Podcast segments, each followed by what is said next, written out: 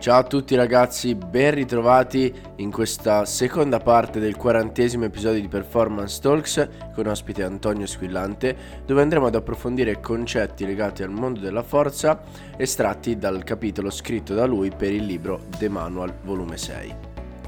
Prima di cominciare ci tengo a ricordarvi i nostri eventi di febbraio, ne avremo uno live e uno online. L'evento live sarà il workshop sul Velocity Based Training e sulle pedane di forza e si terrà a Roma domenica 13 febbraio. Le iscrizioni sono aperte, trovate il link in bio del nostro profilo Instagram. L'evento online invece sarà la nostra seconda clinic, la nostra seconda conferenza online. Abbiamo già presentato i primi due docenti, ovvero Jean-Benoît Moren e Franco Impellizieri.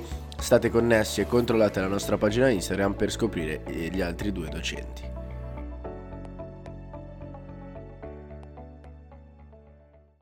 Se non hai modo di misurare quello che puoi fare è soltanto utilizzare un programma che qualcuno ti ha dato, che hai trovato in un libro e che pensi che funzioni, stai sempre a, a, a rincorrere un adattamento ottimale che non raggiungerai mai.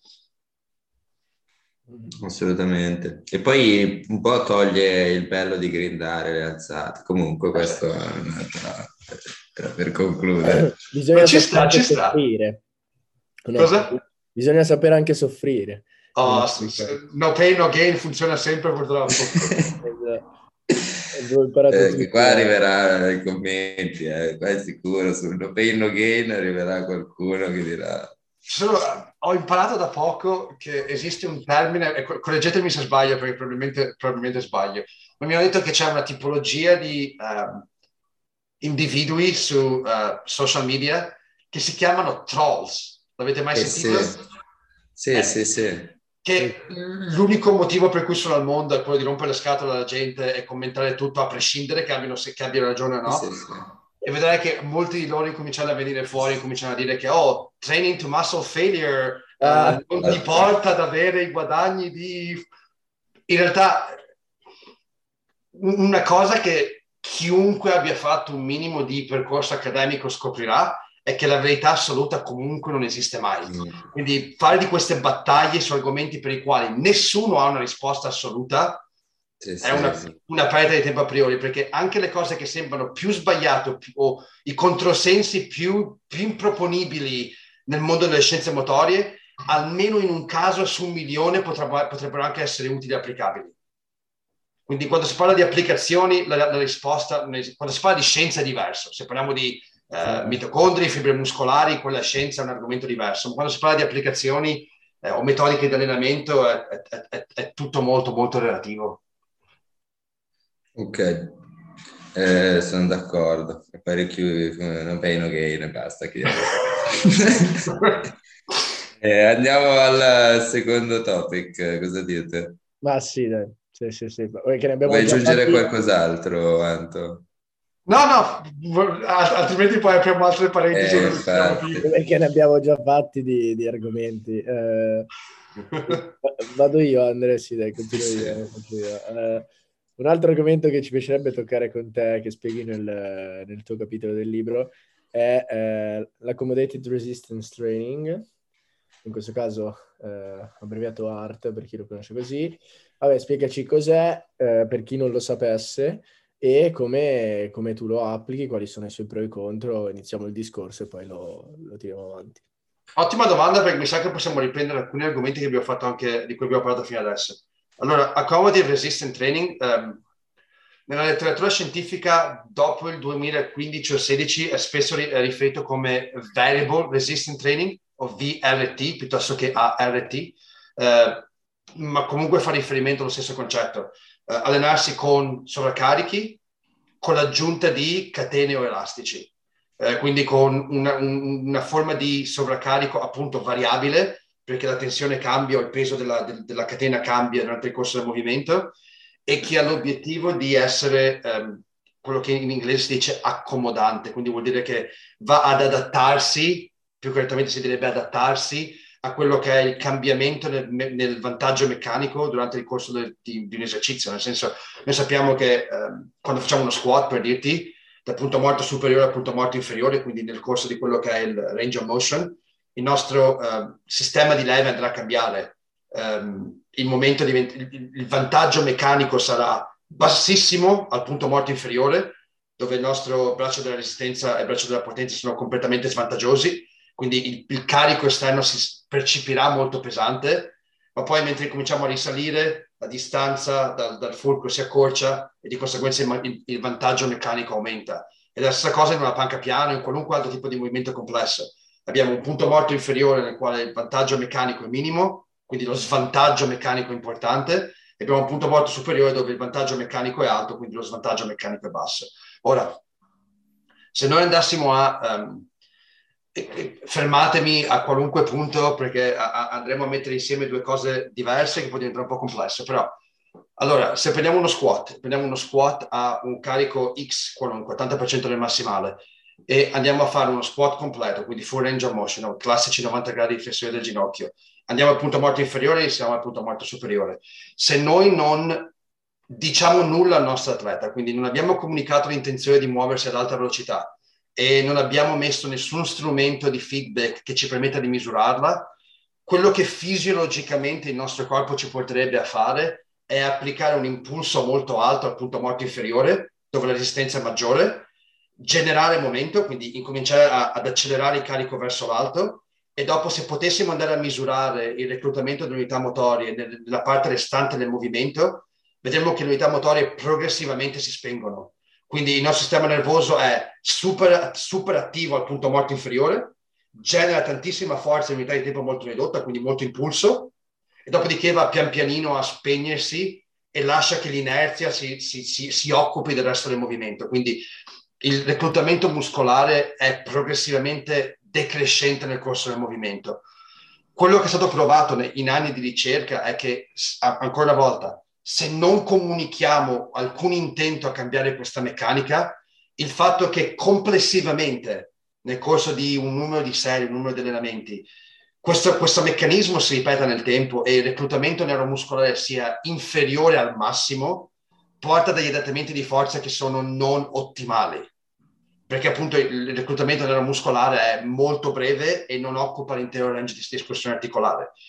Semplicemente andando a utilizzare quello che è il CAT di cui abbiamo parlato prima e comunicando all'atleta che, che sarebbe ideale accelerare in tutta la parte di salita del movimento, già questo si può in qualche modo comp- compensare. Perché se andiamo a metterci un, un elettromiografo, durante il corso del movimento, vedremo che comunque l'attivazione sarà superiore al punto morto inferiore, ma invece di andare a spegnersi comunque si manterrà più alta di quanto altrimenti sarebbe senza comunicazione. Quindi il CAT è il primo cerotto che possiamo mettere là e risolvere il problema. Quando cominciamo ad aggiungere catene ed elastici, lo portiamo a un livello superiore, perché adesso a questo punto comunichiamo all'atleta che si deve muovere alla massima velocità, ma andiamo anche ad aumentare il carico laddove lo svantaggio meccanico diminuisce. Quindi quando il peso viene percepito come più leggero, gli elastici si stirano o le catene si aprono e il carico comincia ad aumentare nel corso del movimento. Quindi l'atleta è consapevole che deve accelerare il bilanciere, ma anche il feedback che andiamo a porre sul sistema neuromuscolare è tale per il quale servono più unità motorie per completare il movimento. Quindi andiamo a massimizzare il reclutamento neuromuscolare in tutto l'arco di movimento. Ed è questo il vantaggio dell'accommodative resistant training. È per quello che offre vantaggi superiori, ma offre vantaggi ancora, ancora migliori se vogliamo, laddove venga combinato con il CAT. Quindi solitamente vanno fatti insieme. Bisogna comunicare all'atleta la necessità di muoversi ad alta velocità e mettere una qualità di carico aggiuntivo per la quale comunque riesca a, riesca a completare ripetizioni, ma lo riesca a fare con un reclutamento neuromuscolare superiore. Ed è qua che diventa particolar- particolarmente difficile ed è qua che la letteratura ci aiuta, perché solitamente noi possiamo uh, mettere carico, non so, 60% sul bilanciere e poi andare a mettere un'aggiunta del 20%, equivale a 80% complessivo. Il nostro 80% è una, una percentuale che corrisponde all'allenamento della forza, stiamo facendo forza. Se invece metto il 30% sul bilanciere e il 20% di resistenza aggiuntiva, il complessivo è il 50%, sto facendo potenza. Non è così semplice, perché per, per il CAT, perché il CAT funzioni e perché la, la Combat Resistant Training funzioni, al mio punto morto inferiore devo essere in grado di applicare la massima velocità possibile per quel carico. Quindi se al mio punto morto inferiore il mio carico sul bilanciere, quindi quello che mi rimane da vincere a quel momento, è tale per il quale non riesco ad esprimere alte velocità di movimento, il mio adattamento sarà comunque compromesso. E lo stu- studi l'hanno dimostrato. Eh, se noi andiamo a confrontare l'allenamento tradizionale e l'allenamento con bande elastiche catene, per quanto riguarda i miglioramenti di forza massima, non c'è alcun vantaggio di mettere catene ed elastici, non cambia assolutamente nulla, perché comunque ultimamente la, la, mia velocità, la velocità a cui mi muovo comunque non sarà ottimale per fare una differenza. La differenza esiste quando facciamo l'allenamento della potenza, che è completamente differente. Se vogliamo allenare la potenza dove quel rate of force development, quindi quel, quell'incremento di reclutamento in unità motorie diventa veramente importante, allora usare catene ed elastici eh, offre dei vantaggi rispetto al bilanciere tradizionale. Il problema è che quando facciamo questo tipo di allenamento, il carico residuo sul bilanciere al punto morto inferiore deve essere il più possibile vicino al 30% del massimale, perché il 30% del massimale è il carico minimo, mm. anzi il carico massimo al quale posso raggiungere la massa velocità di movimento. Quindi se io in fondo in buca lo squat ho il 30% sul mio, di massimale su di me, tra virgolette, e il restante scarico, applico forza per quel 30% del massimale, riesco a creare l'accelerazione che mi serve per massimizzare la mia velocità di salita e poi progressivamente il mio carico aumenta, avrò dei vantaggi. Se io appunto a morte inferiore ho già il 60% del massimale e non riesco a muovermi velocemente, utilizzare bande elastici e catene non, non, mi dà molto vantaggio. Quindi, ancora una volta, deve essere utilizzato in maniera adeguata. Um, la, I miei consigli sono sempre, quando si usano catene ed elastici, uh, un, dal 30 al 50% di carico di peso sul bilanciere, uh, 30 per atleti meno esperti, 50 per atleti più esperti e un massimo del 20% di carico come carico aggiuntivo come eh, catene elastiche, catene, eh, catene o elastici, quindi in totale non andare sopra il 60, 70, massimo 80% del massimale, ma idealmente io mi, io mi fermerei a 70, perché complessivamente vogliamo avere un carico che rientri nella fascia di carico per la forza esplosiva, che solitamente è il massimo 70%, ma nello specifico, al punto morto inferiore, vogliamo avere il minimo carico necessario per poter aumentare la velocità che ci serve. Quindi in realtà la programmazione è abbastanza complessa. Credo di aver fatto un sacco di confusione a tanta gente perché sono tantissimi sì. argomenti di biomeccanica. Sì, più che altro perché poi la parte difficile diventa poi vedere i lavori di lui e capire come applicarli in termini di percentuale, progressione. Buon consiglio. Perché, eh. Non guardare il lavoro di lui, leggilo. Eh impara l'approccio, però poi incomincia a filtrarlo come esperienza, perché ti ripeto, lui è un powerlifter, Westside Barber è powerlifter. Eh, lo so, lo so. No, no, no, hai ragionissimo, nel senso che comunque bisogna contestualizzarlo. Però volevo chiedere una cosa riguardo a lui, ma... Um, uh, vabbè, lui Simmons di Westside Barber. Perché no, perché non... magari dicevi lui e pensavano tipo lui chi? No, ah, lui Simmons. Lui Simmons.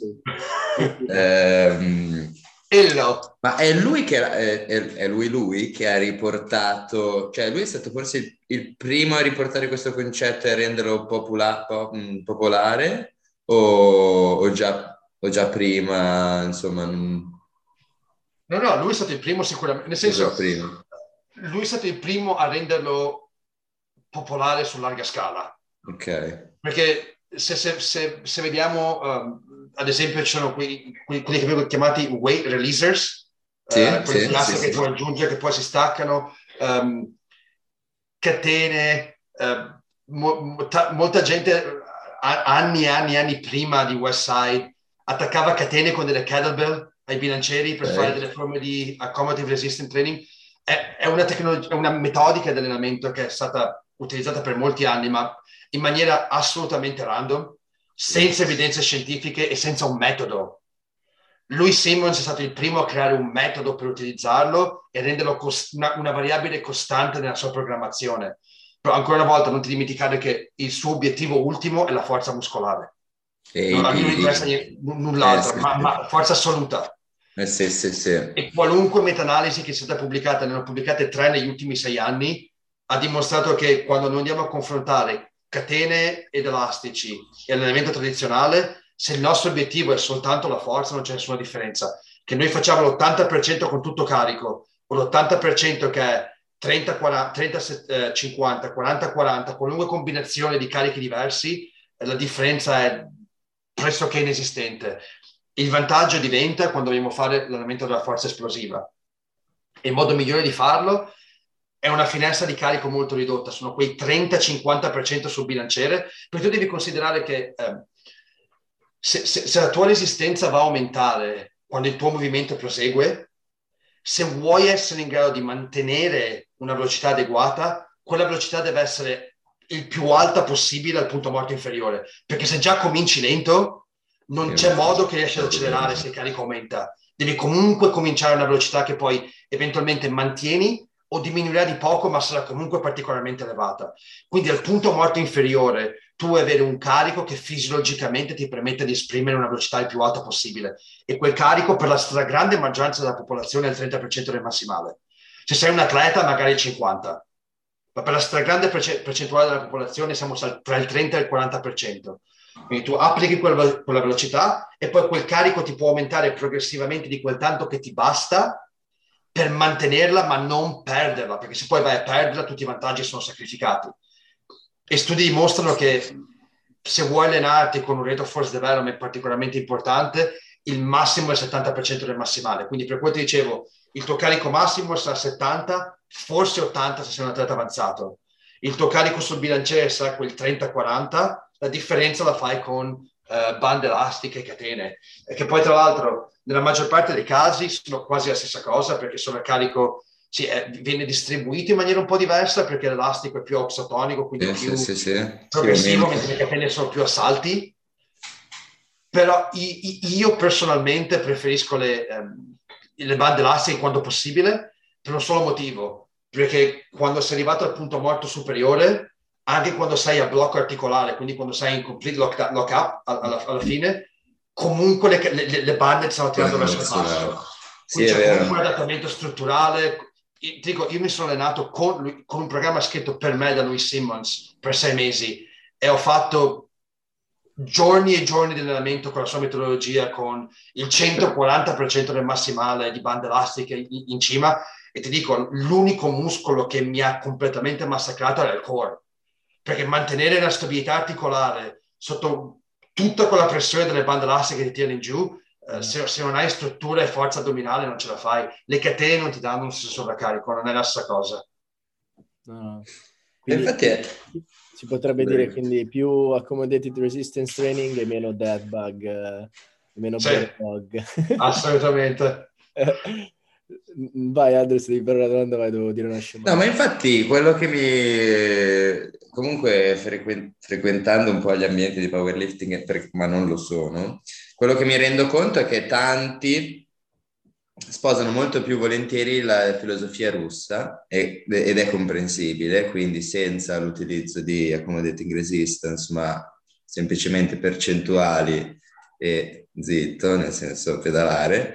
E, e infatti mi sono sempre domandato come sia possibile che cioè, poi chiaramente la risposta sono i PD, però eh, nel senso, come lui sia riuscito a sviluppare questa metodica di eh, max effort e dynamic effort per lo sport del powerlifting, quando in realtà per fasi di potenza il dynamic effort è più utile per, uno, per un atleta di un altro sport. Cioè, mi sembra un, un controsenso, dimmi se ho... Ti faccio una domanda, ti, ti eh. ripropongo la tua stessa domanda. Eh sì, non ho... Non ho no, secondo te, se Louis Simmons avesse applicato lo stesso identico principio senza performance enhancing drag o se avesse mantenuto le performance enhancing drag ma applicato l'allenamento russo tradizionale, se i risultati fossero stati, sarebbero stati diversi. Nessuno lo, nessuno lo sa sì, sì, la domanda è Lui ha messo insieme un programma che per quello che fa lui, come lo fa lui, nel contesto in cui lo fa lui, funziona. Ma guarda che lui è stato um, di recente, proprio credo l'anno scorso, due anni fa, ha fatto un, uh, un podcast con Joe Rogan. Sì. Tipo, io ho, ero tantissimo um, interessato a West Side Barbell tra il 2011 e il 2015 Mm-hmm. Eh, sono stato in prestito da loro parecchie volte, ho fatto la certificazione con loro, li ho seguiti, eh, podcast e tutto quello che hanno fatto per cercare di capire cosa stessero facendo. Poi per diversi motivi l'ho un po' persi di vista, quindi erano anni che non sentivo uh, lui Simmons essere intervistato e non è mai stato così trasparente riguardo a tutte le metodiche, metodiche di um, farmacologia applicata alla sua preparazione atletica. Non ha avuto nessun problema a spiegare come, quando e perché lo fanno, qual è il loro obiettivo, qual è la loro filosofia e non, è, non sta a noi giudicare. È una scelta sì, sì. professionale, chiamiamola così, eh, gli atleti sono liberi di scegliere se lo vogliono fare o se non lo vogliono fare, non c'è coercizione, non c'è nessun tipo di, di violazione, competono in federazioni dove non c'è il controllo antidoping, quindi buon per loro se riescono a fare quello che riescono a fare, non sta a noi giudicare. Personalmente sono in completo disaccordo con quello che fanno, perché eticamente non lo trovo corretto a priori, perché un conto è aumentare la prestazione sportiva, un conto è esporre dei soggetti a dei rischi di malattia, che è qualcosa che nessuno dovrebbe mai fare, perché quando utilizzi certe sostanze e lo fai col fatto di giustificare un miglioramento della prestazione sportiva, anche laddove è legittimato dalla, dalla federazione, perché lo possono fare, comunque tu stai toccando la fisiologia di soggetti che potrebbero avere delle condizioni a priori per le quali anche un ciclo di sostanze farmacologiche abbastanza per perdere la vita. Quindi è, io lo trovo un, un approccio che è eticamente molto, molto compromettente. Ma detto quello, hanno fatto quello che hanno fatto, hanno avuto un ottimo successo a farlo. Secondo me, mia modesta opinione, se avessero tenuto lo stesso approccio farmacologico, la stessa dedizione, la stessa intensità, con un metodo tra- completamente tradizionale, i risultati sarebbero stati quasi gli stessi. Perché se poi vai a vedere le evidenze scientifiche, questi atleti della West Side non sono proprio l'emblema dell'esplosività. Sono estremamente forti, ma non sono questi mostri di esplosività che muovono 2000 kg a 10 metri al secondo. Eh no, vivono a 0,2. Vivono a 0,2. Tu li metti a 0,3, saltano per quanto eh veloci sì. stanno andando. Nel senso sono eh sì. atleti che qualunque peso gli metti sopra, eh, sono là che grindano in maniera pazzesca per muoverli. Eh, la, la puoi misurare ad occhio la velocità per quanto lentamente si muovono. Sì, Quindi se andiamo a vedere la scienza, la scienza ci dice che per quanto riguarda la forza assoluta non c'è nessun beneficio nell'utilizzare catene elastici, eh, ti dice che probabilmente il metodo che ha sviluppato lui è nato e morirà con lui, tra virgolette, ed ha funzionato per i suoi atleti nella sua palestra, col suo metodo, con la sua, con la sua filosofia di, di, vita e di lavoro. Sì, sì, sì. È molto fol- folcloristico. Molto. Cioè, molto folcloristico. Però fi- cioè, da vedere fico, nel senso è gas. Lì, hanno pain no gain, eh, presumo. Sai che in palestra da lui non puoi allenarti neanche se paghi se sul bilanciere non hai almeno 500 pounds. Che 500 cosa sono? Due... 220 kg, credo. No, no, come massimale, come working set. Se non, hai, se non, cominci il tuo allenamento da un peso superiore, puoi, puoi anche dargli una, una, un assegno da 1000 euro, non ti fa allenare. Sì, sì, sì. Fantastico. È così.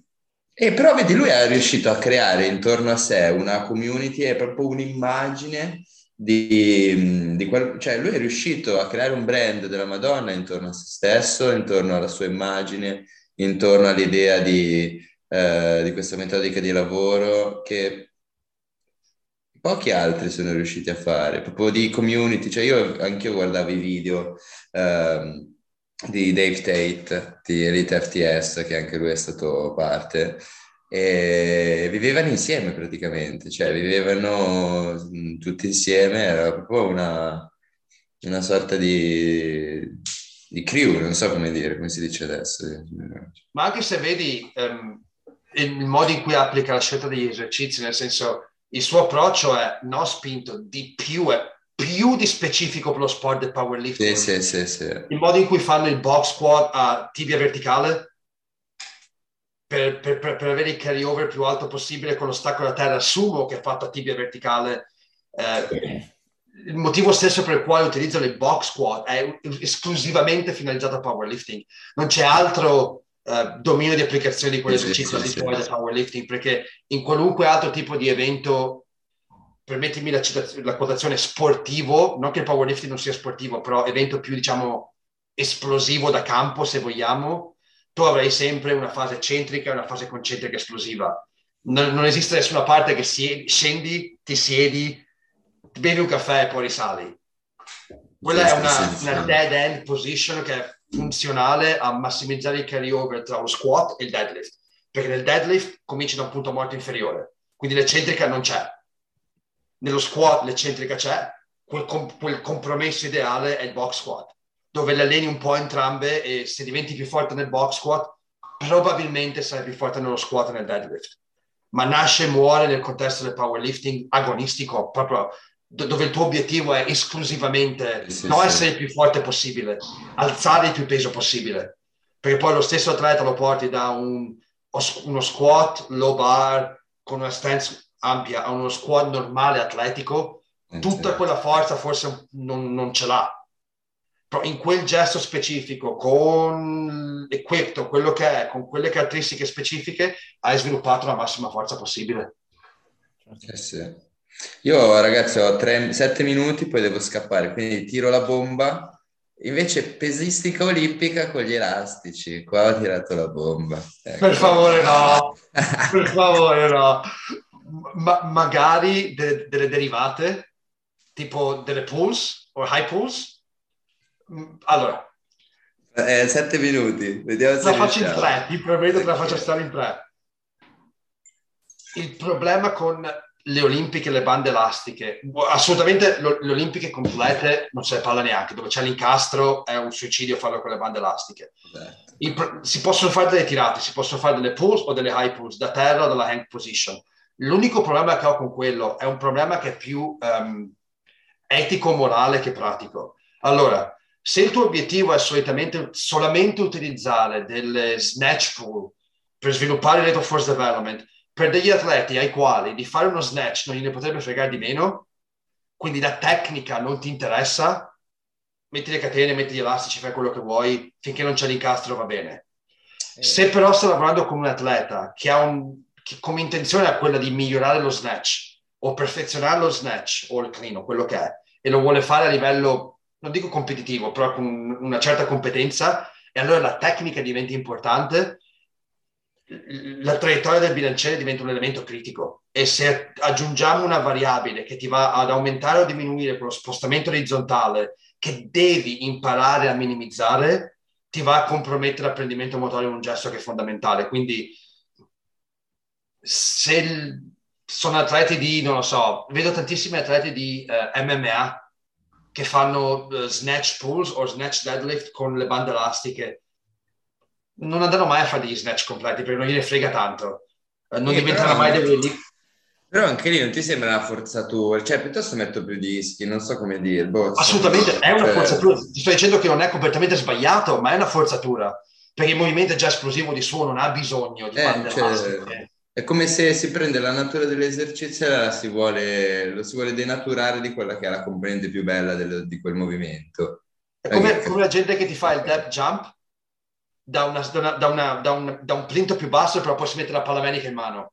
Alza il plinto, se devi andare a sovraccaricare, Sì, sì. alza il plinto, ma, ma- mantieni la natura del movimento. Sì, sì, sì, è vero. Sì, giusto, ottimo, ottimo paragone. Però ti ripeto, te- te- tecnicamente né l'uno né l'altro sono sbagliati. Se il tuo obiettivo è soltanto quello di creare un- una forma di carico alternativo per qualche X motivo, ci sta. Però se vuoi imparare a saltare, fai un depth jump come si deve. Se vuoi imparare a fare le alzate olimpiche, non metterci le bande perché tendono sempre a cambiare quella traiettoria del bilanciere in maniera tale Sì, che è brutto. ti, ti, ti di brutto. Cioè, se devo immaginare di fare una girata eh, da qualunque posizione e avere l'elastico, io penso che anche con 40 kg mi rompo qualcosa, cioè, Sì. anche perché ti, ti sposti, cioè, ti, boh, è un equilibrio che non esiste poi, cioè, Poi pensa che se tu guardi la traiettoria, la traiettoria una- si chiama una S schiacciata. sì. Se cominci da terra, inevitabilmente, se la fai corretta, in- è è impossibile, in- in- in- inevitabile, il bilanciere si muoverà verso di te. Quindi vuol dire che se hai un- una banda, la stai precaricando per tirarti nella direzione opposta. Quindi Esatto. lo tiri verso di te, arrivi alle ginocchia, il bilanciere ti spinge, la, la- la banda ti spingerà in avanti. Azione e reazione. Se lo porti sì, verso sì. di te, lo carichi, ti sposti in avanti. Tutto il tuo baricentro sarà spostato in avanti. Sì, la strada diventa pericolosa. Eh sì, Quindi- è quello. Io, non lo farei, poi che si possa No, fare, sì. guarda, tante cose si possono fare, non sono corrette. Però sì. Vedi che ce l'ho stato nei sette minuti, dai. È vero, è vero, è vero. Per, però era una cosa che ho detto, no, questo devo chiedere per forza. Sapevo è un po' come, è un po come eh, lo snatch monopodalico. Esatto. L'altra bellezza del, esoterica del mondo dello strength conditioning. Eh, ma quello, quello, infatti è da considerare agility, dai, forse, no? un po' di agilità e così. Ma lo chiamo circo. Ah, circo, ok. Io lo chiamo circo, sì. È la, è la, la versione 2.0 dell'agilità un gradino in su. Ok. Andre, tu devi, devi andare, continui. Eh, io ho due minuti, quindi non Vabbè, so. facciamo, salutando Andre, nel frattempo poi andrà via quando c'ha voglia. Entriamo nell'ultimo argomento e cerchiamo di tenerlo il più, diciamo, ristretto possibile, se no qui facciamo un podcast da tre ore e mezzo. Allora, io vorrei collegarmi a quello, eh, ovvero all'allenamento eccentrico. Eh, mm-hmm con una cosa che hai detto prima, prima hai parlato dei weight releaser, no? E li hai associati all'accommodated resistance training, ma tu lo consideri accommodated resistance training o allenamento eccentrico sovramassimale? Cioè come, come li utilizzeresti i weight releaser in questo, in questo senso? Se mi chiedi proprio la definizione pignola, lo considererei come un variable resistance training, che è una variante, come diciamo prima, è praticamente sinonimo di accommodative resistance training, ma include una tipologia di esercizio proprio differente che non è soltanto um, dove, dove, il carico viene distribuito non soltanto nell'arco del movimento, ma proprio fra concentrica ed eccentrica. Diventa una, una netta distinzione. Um, weight releasers uh,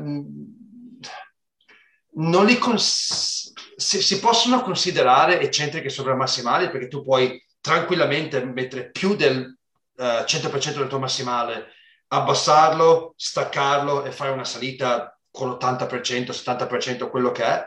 Um, però per quanto riguarda gli aspetti applicativi, io lo considererei più un metodo a contrasto. Okay. Uh, perché la, la, il, mio modo di, di concepire le eccentriche sovramassimali, um, se tu fai un'eccentrica sovramassimale al 120-130% del massimale e la fai fatta bene, eh, non hai molto potenziamento perché sei, sei spento dopo una, sei, sei, completamente consumato quando sei appunto morto inferiore, quindi anche se abbassi il carico e c'è quel minimo di effetto a contrasto, eh, quando si usa il metodo a contrasto bisogna sempre essere in grado di, di gestire la, eh, il precarico, tra virgolette, ma anche la fatica che ne, che, ne, che ne consegue. Se il tuo precarico è fantastico perché ti super attiva, però ti, fa anche, ti, ti, ti rende anche molto molto stanco, l'effetto del potenziamento è perso. Devi sempre trovare quel compromesso ideale dove ti preattiva ma non ti affatica troppo.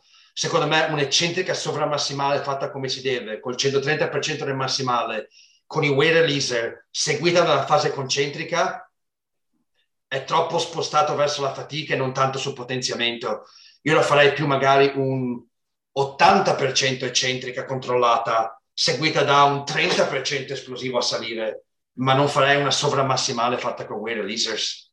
Ok, ecco perché volevo arrivare a questo argomento perché seguendo Cal Diaz lui faceva fare ad esempio degli split squat eh, in eccentrica sovramassimale e lui diceva se parlo di eccentrica sovramassimale non ci deve essere una fase concentrica, quindi c'erano degli spotter che tiravano sul bilanciere e poi ripartiva. Uh, quindi questo era dove volevo arrivare, nel senso uh, l'hai spiegato. Mm, in questo contesto... Lui fa riferimento al fatto che uh se tu fai, se fai una contrazione eccentrica sovramassimale isotonica, quindi a, a, resistenza costante, semplicemente la concentrica non la puoi fare. Ah, se tu la puoi fare la concentrica, il carico non è l'eccentrico, punto. Non, non, non, ci, sono, non ci, sono, vie di fuga. Eh, che, tu potenzial, che tu fisicamente possa fare la risalita, se quel carico si alleggerisce, quel weight releaser, è fattibile. Che diventi vantaggioso è un altro paio di maniche. Perché se ancora una volta, se tu fai un'eccentrica sovramassimale vera, dove stai abbassando un carico che è del 130% del tuo massimale, quando l'hai controllato per 2-3 secondi, il tuo sistema nervoso centrale è spento, non c'è più preattivazione, sei, sei, sei morto. Sì, ce la fai a risalire se ti abbassano il carico, ma non, non risalirai veloce, quindi anche quell'effetto a contrasto è perso. Um, se vuoi fare un contrasto, che adesso tutti chiamano post-activation potentiation, Um, che poi tra l'altro non è neanche la stessa cosa, perché il post-activation potentiation devi dare dei tempi di recupero che sono dai 3 agli 8 minuti tra l'attività primer, quindi la, quella pesante, e quella esplosiva. Uh, un weight release è più un metodo a contrasto, dove le fai attaccate una dietro l'altra, dove hai un, un effetto di potenziamento immediato, tra virgolette. Um, li puoi usare per quelle che, devono, quelle che vengono definite overspeed eccentric, dove il carico è inferiore al massimale, quindi sei al 70-80% del massimale, hai una rapida contrazione eccentrica, way release, rapida contrazione concentrica. Allora, allora ha senso. Ma ancora una volta, e concordo questo, da questo punto di vista con Caldiez, non stai parlando dell'allenamento eccentrico sovramassimale per definizione, che è un allenamento della forza che si fa ripetizioni singole e si fa con carichi molto, molto, molto importanti. Ragazzi, qua vi lascio purtroppo, scusatemi, ma devo andare al lavoro. Oh, eh, grazie mille, Anto. Ci vediamo presto. Dai, dai. Buona, buona continuazione, ragazzi. Buona ancora dieci minuti, dai, poi, poi smettiamo anche noi. E okay. devo scappare, io non ci riesco. Ciao ragazzi, ciao Anto. A presto, un abbraccio. Ciao, ciao. Va bene Anto, noi continuiamo l'ultima parte perché volevo farti un'altra domanda sull'eccentrico, visto che seguendo un po' di tue lezioni eh, online ehm, parlavi di come app- applichi tu l'allenamento eccentrico all'interno del, del tuo programma, no? E credo che lo, lo, ripeti anche all'interno del libro, del capitolo di cui stiamo parlando in questo podcast, quindi spiega un po' agli utenti uh, come inserire l'allenamento eccentrico e perché magari. Ah, molto semplice. Um, se, se, guardiamo la maggior parte degli studi pubblicati in letteratura, sto facendo riferimento a studi che eh, sono stati pubblicati negli anni 80 da Akin e Comi, hanno dimostrato che il, il compromesso ottimale tra eccentrico e concentrico quando si parla di volume di allenamento complessivo è circa 70-80% del lavoro fatto in concentrico e 20-30% del lavoro fatto in eccentrico. Eh, sembra, sembra, essere il compromesso ottimale per aumentare i livelli di forza muscolare. Eh, ora, potremmo farlo in maniera molto complicata, andare a contare quello che è il volume load complessivo per una seduta e perderci in equazioni complicate, ma per farla molto più semplice, ehm, fondamentalmente lo si utilizza per esercizi eh, core o compound movements, quindi eh, lo squat, le, le, squat, le spinte, le, le, tirate, non si utilizza per esercizi complementari, non avrebbe senso. Um, lo, lo, lo, lo, si utilizza prevalentemente all'inizio di una seduta perché ancora una volta richiede un certo sforzo muscolare, quindi l'atleta deve essere fresco. Basta semplicemente andare a prendere qualunque volume abbiamo per quel giorno in programma per un certo esercizio, ad esempio uh, 3 serie da 3 di squat, è il nostro volume a 100 kg, il volume load sarà 3x3 9, eh, 9% su 900, quindi il nostro volume load sono 900 kg. Um, prendiamo circa il, 30, il 20% di quel volume, quindi 900, il 10% è 90, il 20% è 180, quindi andiamo a prendere quei 180 kg e ci facciamo rientrare quante più ripetizioni eccentriche possibili con il 120% del massimale, quindi se il nostro squat ha un massimale di 100, il 120 sa 120 kg, 120 kg ci possono stare due ripetizioni eccentriche, facciamo due singole a 120 kg eccentriche, che più o meno sono quei 180-240 kg di sovraccarico aggiuntivo che possiamo tollerare. Ovviamente c'è un margine di tolleranza, deve essere un calcolo preciso. Quindi il nostro workout sarà 3 serie da 3 di squat all'80%, seguito da due ripetizioni singole al 120% con 3, 4, 5 minuti di recupero tra, tra le serie. Quindi in modo molto semplice andiamo a prendere il volume load, lo moltiplichiamo per il 20% e ci dà un totale. Quel totale lo dividiamo per il nostro carico eccentrico massimale, quindi dal 120 al 130% del massimale, lo arrotondiamo e quello è il numero di ripetizioni che andremo ad aggiungere per, per il workout. Raramente si va sopra le tre ripetizioni, solitamente le eccentriche sovramassimali sono da uno o due ripetizioni fatte alla fine di um, un numero di working set uh, pre- previste per quel giorno. Certo. Okay. Una cosa importante però che se mi permetti di aggiungere è, è il time under tension, uh, quindi quanto lunga è questa eccentrica.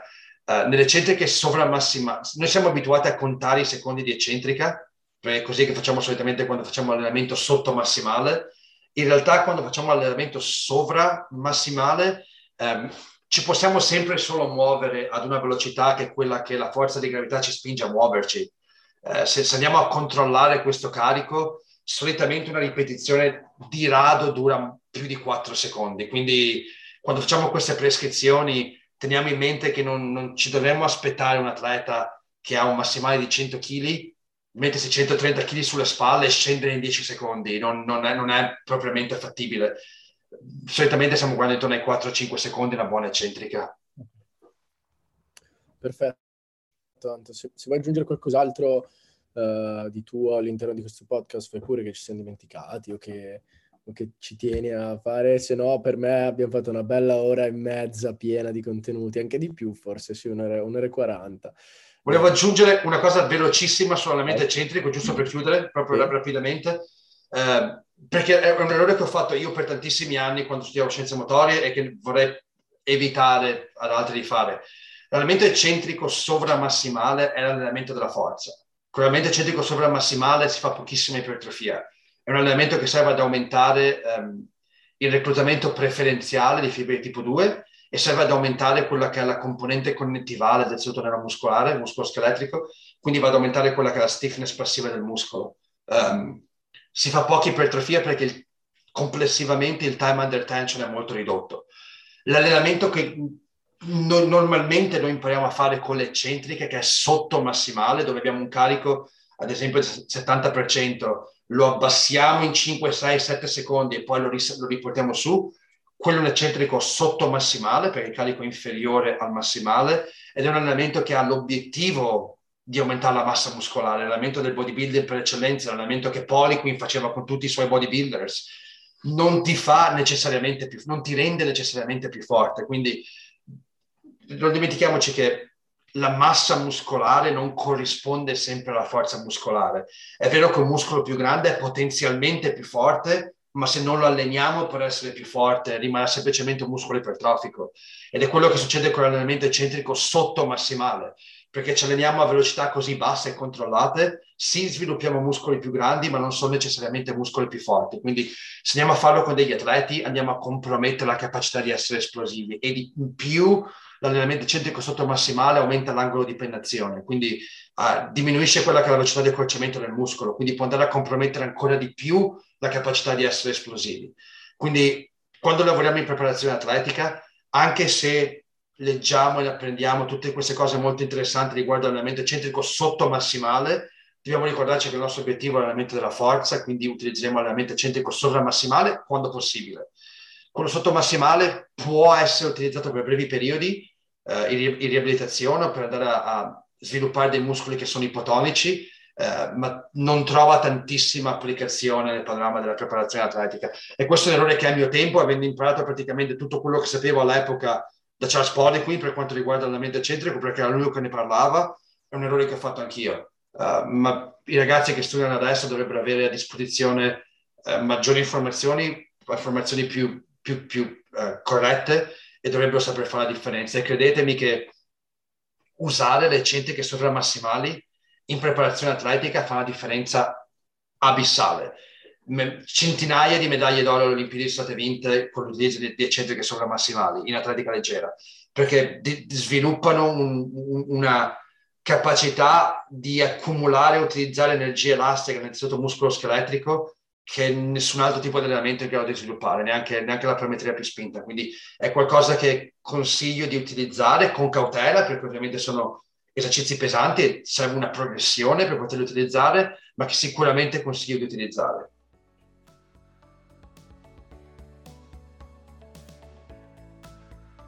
Ed eccoci arrivati ragazzi alla fine di questo quarantesimo episodio di Performance Talks. Ci tengo a ringraziare nuovamente di cuore Antonio Squillante per essere stato con noi e vi ricordo di seguirci su Instagram e su Facebook dove ci trovate sotto il nome Obiettivo Performance. Grazie ancora a tutti per l'ascolto.